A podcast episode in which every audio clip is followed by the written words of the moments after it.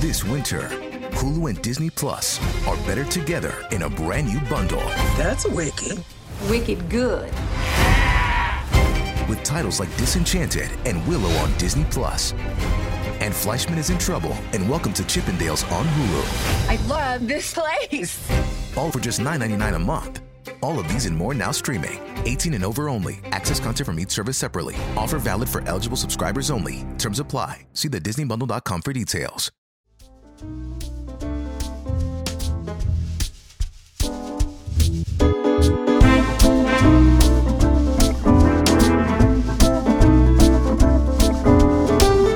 Today is a new day. Today is the day that your voice will be heard.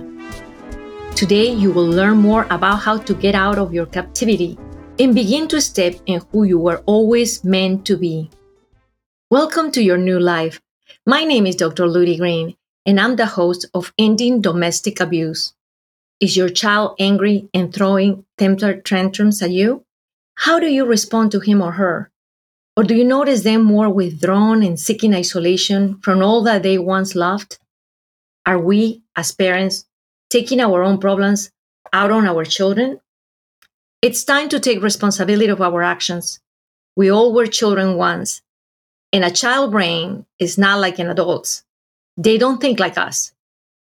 We need to reflect on this and reevaluate our response to our children's behavior.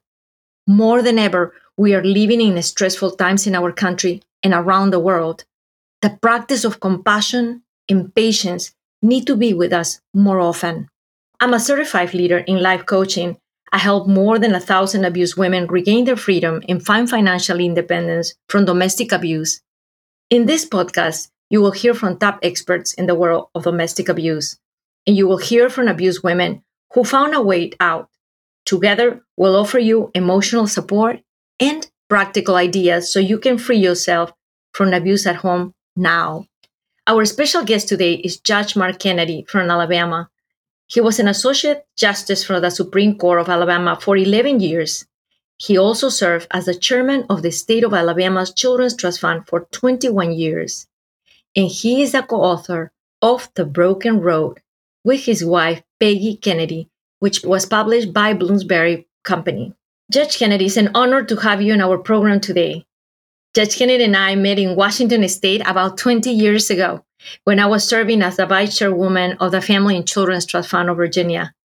Later on, he served as the vice chairman of the board of Second Chance Employment Services, a nonprofit that I founded in 2001 with a mission to provide employment placement services for women victims of domestic violence and their children. Judge Kennedy, would you briefly share your background with our audience? Well, thank you, Ludy. It's great to be here with you. This is certainly an interesting time and a challenging time for all of us as it relates not only to our own lives, but the lives of our children. I was born here in Alabama. My wife and I have been married 47 years. I had the great opportunity after graduating from law school, several years later, after working in the local sector, I was appointed to the bench here in Montgomery. I was became first a district court judge, which handles cases and particularly cases of divorce and juvenile delinquency cases. That opened my eyes as it related to not only where the system was good and where the system was bad, but it also gave me a better understanding about how I wanted to raise our two sons. Later in my career, I became a circuit court judge. That's what we call a trial court judge. And it's there that I saw the outcomes of young men and women who had been abused all of their lives, and whether they were on drugs or whether they had committed serious crimes, I sat in judgment every day, determining what was going to be the outcome after a jury found them guilty. My last journey on the bench was I served as a justice of the Alabama Supreme Court. In that role, we review cases to determine whether or not they meet legal standards. I realized as those cases continued to come toward me and through our offices at the remarkable number of cases that we reviewed that dealt with the rights of children, but also dealt with issues relating to child abuse and the neglect of children. That's kind of my journey as it relates to my professional life. But I have had the opportunity, Ludy, to work with you and other nonprofit organizations throughout the country that gives me hope. But today we need more than hope. We need opportunities to care, to be there, for families and for children during these horrendous times. Thank you for sharing your amazing achievements, Judge Kennedy. It's just amazing and all the work you have done for our community. And it was enjoyable also working with you. Before we answer questions from our listeners, I would like to share with you all a story from a child in my neighborhood who suffered violence by his father during the pandemic. While this will be a sensitive story for listeners to hear, it is crucial for the story's victims, adults and children, to be shared. Children often have the most difficult challenges in surviving situations of family violence. Let's call the boy George. He's about seven years old. He's an only child trapped at home with his parents. He has no siblings or relatives around the family that he could seek help from. His father and mother are both alcoholics. The parents have been dealing with their own personal issues during their relationship, but were trying to stick together in order to raise George. According to the wife, the father is a very difficult man to live with and also has a short temper, always screaming at her and at the son. Whenever he was frustrated with his own work issues, he will just really burst in anger. And as most of us can attest to, during this pandemic, he was working from home and not getting out at all, building inside anger and frustration as things were not going his way. Then one day he exploded in anger and started beating George as he would not do what he was told. George did not pick up a toy after he finished playing with it. So George got a bloody nose and bruises on his body from this incident. The mother is scared of her partner, but does not want to destroy the marriage. They're a very conservative family and believers of faith. She doesn't want to cause a neighborhood scandal. For the listeners' awareness, I learned about this situation a few weeks after the brutal incident occurred. I have made referrals for services and recommendations to protect her child. If you or someone you know is looking for help, Please listen to this story, as well as the advice Judge Kennedy will provide for this family and many others out there experiencing similar situation. A little later in our segment today, Judge Mark Kennedy will share his advice for George's family and what steps the mother can take to protect her child. At this time, I have a community announcement. I have dedicated my life to raising awareness and helping women leave domestic violence situations. That is why I'm a huge supporter of the Women's Center in the vital work they do for victims of domestic and sexual violence in Washington, D.C. and Northern Virginia.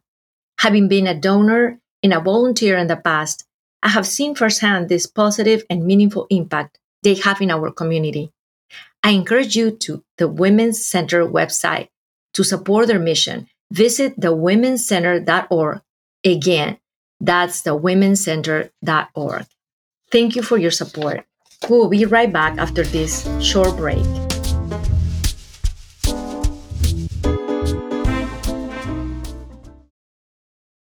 Welcome back to Ending Domestic Abuse.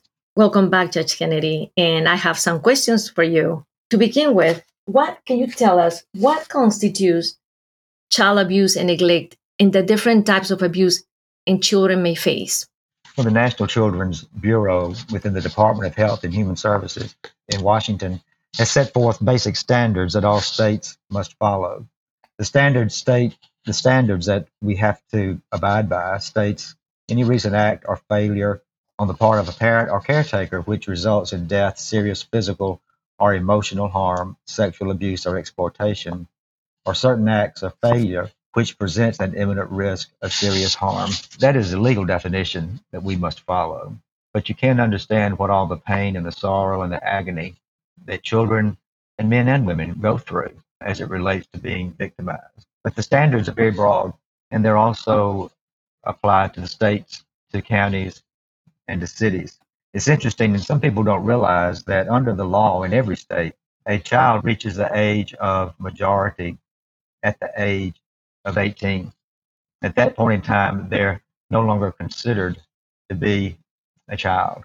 Therefore, any person who is 18 or younger is considered to be a minor, and therefore they cannot give their consent to engage in any type of illegal activity. Those are the children that we must pray for, and those are the children that we must reach out for one of the things that have been always my concern when I was working with a Family and Children's Trust Fund of Virginia, always addressing the issue of child abuse, which is so severe and is really a pandemic as well around the world, not only in this country. I always thought about shouldn't we starting educating our communities before even they get married, before they even have children, you know, addressing the issue of parenting. We have to use more consciousness and start thinking about, well, it's all our goal just making money, build businesses, but what about our children, the children we bring to this world, who they will become the new generation to come, who they will make this world better. But if we're not addressing it and if we don't have the systems put in place that can help our families to raise these children in a loving and caring environment, whether it is after, I'm just grateful that you have done this work, Judge Kennedy, and thank you for educating us about this. And I have a second question for you. What impact COVID 19 and economic turndown has impacted cases and severities of child abuse and neglect? Well, COVID 19 has affected all of us, and particularly those individuals and families and mothers and fathers and children that don't have the financial stability in order to take care of themselves, don't have adequate housing, are forced to go out every day to go to work. We are fortunate in many ways that we have those resources, but so many American people don't have the opportunity that some others have. It's also a time of great stress within the home. No doubt, it is a difficult situation. Children don't go to school, so they're always at home 24 hours a day, which is probably not good for anyone. Children don't have opportunities to mingle or to reach out to their friends except perhaps over the internet or the telephone. All of those stresses oftentimes create an environment where regular persons, where regular parents break too. Coronavirus pandemic is nothing but an, in many ways is an invitation for many to reach out and take out their fears on our children. All of us are at risk, but children who do not have the resources to survive are walking on the edge of disaster. Fear is often the engine that drives someone to reach out in anger in those who can't fight back. The incidences of child abuse and neglect, no doubt, will run rampant throughout America and the world. Vulnerability sometimes create doubt, a sense of losing control. Without control, fear becomes the brother of anger, and the least of these, women and children, will suffer. Totally agree with that. How has coronavirus complicated family court matters in cases of abuse? What advice can you give to those trying to keep their children healthy and safe while dealing with dual custody and access to court and protective orders? In most states and jurisdictions throughout the country, most of the court systems are shut down. There no, there's no access to reach out for the courts to file complaints unless there are cases of illegal activities. Because of the virus, and because of the court shutdown, the only recourse for families will be law enforcement agencies or social service agencies that, in most cases, would have the authority to remove a child if they are in harm or in danger. But they cannot issue a protective order. The only recourse would be the replacement of child in foster care or filling, filing charges with local authorities without a court system, without a legal system, we can arrest people, we can replace children in safe houses, but we cannot access the court, which is a tremendous burden. Judge Kennedy, what options do children who are experiencing abuse or adults who witness know about child abuse have to advocate for themselves and seek legal help? What are the first steps to ensure physical and legal protection while the abuser is a parent? you know that issue and that situation probably is the most challenging that children will face and also the court systems and social services where the only the victim is the only one that knows there is in fact harm and danger for his life it may be up to a child if he's not going to report to at least have the opportunity and the courage and the encouragement to go and seek a relative there are no relatives that will work with them they could always walk out if there's a policeman in somewhere in the community and tell him what's happened and that they need help. The worst thing they can do for themselves and for their lives and for their families and their mothers and fathers is to keep quiet. Whether you're 10 or whether you're 50, all of us have the right to live a life free of anger and danger. Not only is it not fair, it's criminal to allow that to go on in the house. So it'll have to be up to us in some ways to open doors, open opportunities, and invite those children to come to a safe place where they will be recognized and where they will be honored and where they know they can speak the truth because no one else will know. It's hard to give children that kind of opportunity and that kind of spirit because they live in a house where they are worthless in many cases. All they know is if I talk, I get a whipping or a beating. All they know is I need to go hide because my father's come home drunk. I need to lay low because my mother is gone. I don't know where she is, and I'm not sure when she'll come back. It's because you're young doesn't mean the, the law and those rights that we all preserve don't apply. They do. But it's hard, I know, to step out and seek a friend or seek someone and tell them the truth of their life so that they can, in turn, help them do what their parents should do. And that is give him an opportunity to be himself and to thrive. You know, great advice that you're giving, but my heart breaks when I just thinking about child abuse and thinking about the younger ones, the little ones, even just born babies who they get beaten by their parents, or little children who are just learning how to talk and they cannot communicate and they cannot go anywhere, but just they just live day by day with abuse. Ah, just the thought about that is just hurts me so much. Another question that I have many parents, especially women, fear that if the abuser is brought to court, many women fear that the judge will not believe them. They may lose custody. In many cases, abusers can manipulate and present themselves as completely different people in a courtroom, as you have seen it. What advice to women can you give on these cases and what is essential to bring to a domestic child abuse family court case and how does the court protect victims in cases like this well obviously if they have the opportunity to have an attorney they need to hire an attorney but so many women don't have the resources to hire a divorce attorney secondly they need to do everything they can to build their case whether it be through documentation or statements or whether they have individuals in their community that know the truth and will support them in court. They also can ask the court to provide a guardian ad litem in the case who represents the child so that the child will be a party to the case and will have his voice heard.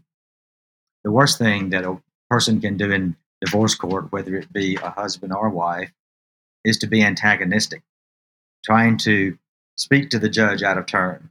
They need to communicate through their attorneys. They need to be honest with themselves and with the court. On many occasions, as I sat in a domestic relations court overseeing divorces, it was really more about anger and hate than it was about justice. That's not what a divorce is about. If you're coming to court, you know that that's going to be the ending it's not going to change. The judge is not going to make you or require you to stay married. So you need to tell your story. You need to be calm. You need to be forthright when it relates to what the issues are. If you need protection, you must ask for protection. And you also ask that judge to provide a reasonable opportunity for both of them living separate lives to have the resources that they need from one another. What family court reforms do you support to ensure that the judicial system better supports the needs and best interests of children, specifically in cases where an allegedly abusive parent is allowed partial custody? Well, first of all, the courts are very limited as it relates to the information they have. When I was a family court judge and was hearing divorces and they would come into the courtroom, I would make it very clear. The only thing that I can make a judgment on the outcome is what I hear from you. I haven't lived with you. I haven't been with you. I don't know anything about you and your relationship. So, this is an opportunity for us, your lawyers, me, and you, to work this out. And litigants and lawyers know that they need to provide information, truthful information, and also be candid with the court. While they need to follow the recommendations, they could ask the judge to add additional conditions, such as requiring a former husband to wear a monitoring system if they, in fact, present an opportunity for them to reach out and harm their children or their wife. Judges in the court system are not there to send you through or to help you through the process after the divorce is final. So it has to be up to you to reach out to those social services and also reach out to your family. We all need to stay firm and focused on what the reality of, of a divorce means. Do what we can to live a life of purpose if that is the outcome and the opportunity that people you seek. Thank you so much. Coming up, Judge Mark Kennedy will gladly answer questions from our audience who have reached out to us on our website and phone line. We'll be right back after this quick break.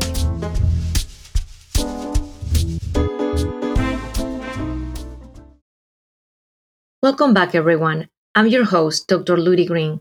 Today we're talking with Judge Mark Kennedy, who served as an Associate Justice from the Supreme Court of Alabama and a former chairman of the State Alabama Children's Trust Fund, as well as a co author of The Broken Road, a recent published book by Bloomsbury Publishing.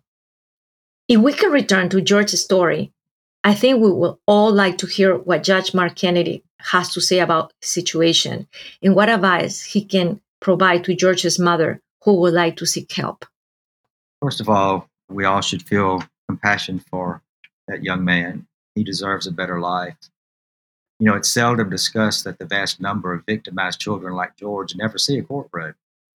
They never really have a voice. They have no hope to escape to a better life. Living on the fringes of liberty and justice for all, we find children like George, hunger and fear, lack of clean water, no food tonight, dead end streets where there are no opportunity. That's probably the story of the journey that he is taking. And what a terrible opportunity that mother has created and that father has created to give him that kind of life. It's not opportunity, it's a dead end street. All of us need to reach out, find out where and how children like George can seek help we all have opportunities to learn where there's shelters. We all know where churches are. But if he has an opportunity to be helped by someone, a family member, a teacher, a minister, they need to step forward because this is not going to improve until he finds himself and a better life. Thank you for answering this question, giving the advice to George's mother. We have some questions from our listeners. This one is coming from Kathy.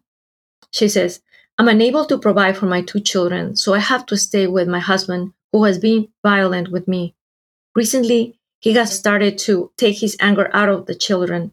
How do I protect them? Well, first of all, whether it be a husband or not, that's a crime. If he's assaulting his wife and his children, either verbally or physically, then perhaps the mother has an opportunity, but he, she may have an obligation to reach out and seek help. It may be a family member, it may be a minister. It's hard to find housing now because of the terrible pandemic we're in. But that mother has an obligation to do what she can to protect herself and to protect her children. Perhaps there's nowhere else to go. But a lot of times in those situations, it's more about the mind, it's more about the fear of a different future rather than no opportunity to escape. I have seen women and know women that have been in that situation. Some of them never get out, but some of them do. Don't give up. Have hope and find a way for other people, through other people, of opportunities of people that can help you. You don't deserve to live a life like that. Thank you for your answer. This is coming from Jeffrey. He's a father. He says, I'm a father that believes in firm parenting. Children need direction and support. I was raised rough and had to learn how to take care of myself. At what point do the courts get involved in family matters? When is it legally deemed abuse? Well, that's a fine line between discipline and abuse. Obviously, the gentleman has had a difficult time in his life. He may not realize it, and perhaps that's just the way that their family was. It doesn't mean that we need to repeat that cycle. It doesn't mean that he has an obligation or an opportunity to do to his children what his parents did to him. If he recognizes those acts of violence against him as a child, then give his son a better life. If he feels that is appropriate to do those things to his child, then he needs to seek help. But if there's a mother, or if the son himself needs to talk to someone, ask for help, they don't have to ask them to arrest their father. but ask them perhaps to provide opportunities where their father can be better. The problem is not the child, it's the father. I don't want to treat my children the way that my family treated me. My family was loving, my family encouraged me, but that was in a different generation. I want to be the father that I can be, not like my father was, whether good or bad. Thank you so much, Judge Mark Kennedy, for being on our program today and for your advice you provided to the families listening. I'm grateful to have you on our show. To learn more about Judge Mark Kennedy, visit our website and look for today's show. Just go to ludygreen.com. That's ludygreen.com. That wraps up our show for today. If you have any questions or need help for an abusive relationship, don't delay. We want to hear from you now. Send us an email through our website at ludygreen.com. That's ludygreen.com. Or you can call our hotline at 202 643 2327. That's 202 643 2327. On our next episode, you will hear from Tanya Brown, the sister of Nicole Brown Simpson, who was a victim of domestic violence. She will share with our listeners about domestic violence and the effects it has on extended family members, as well as the deadly consequences. Thanks for listening to Ending Domestic Abuse. Until then, stay safe and many blessings.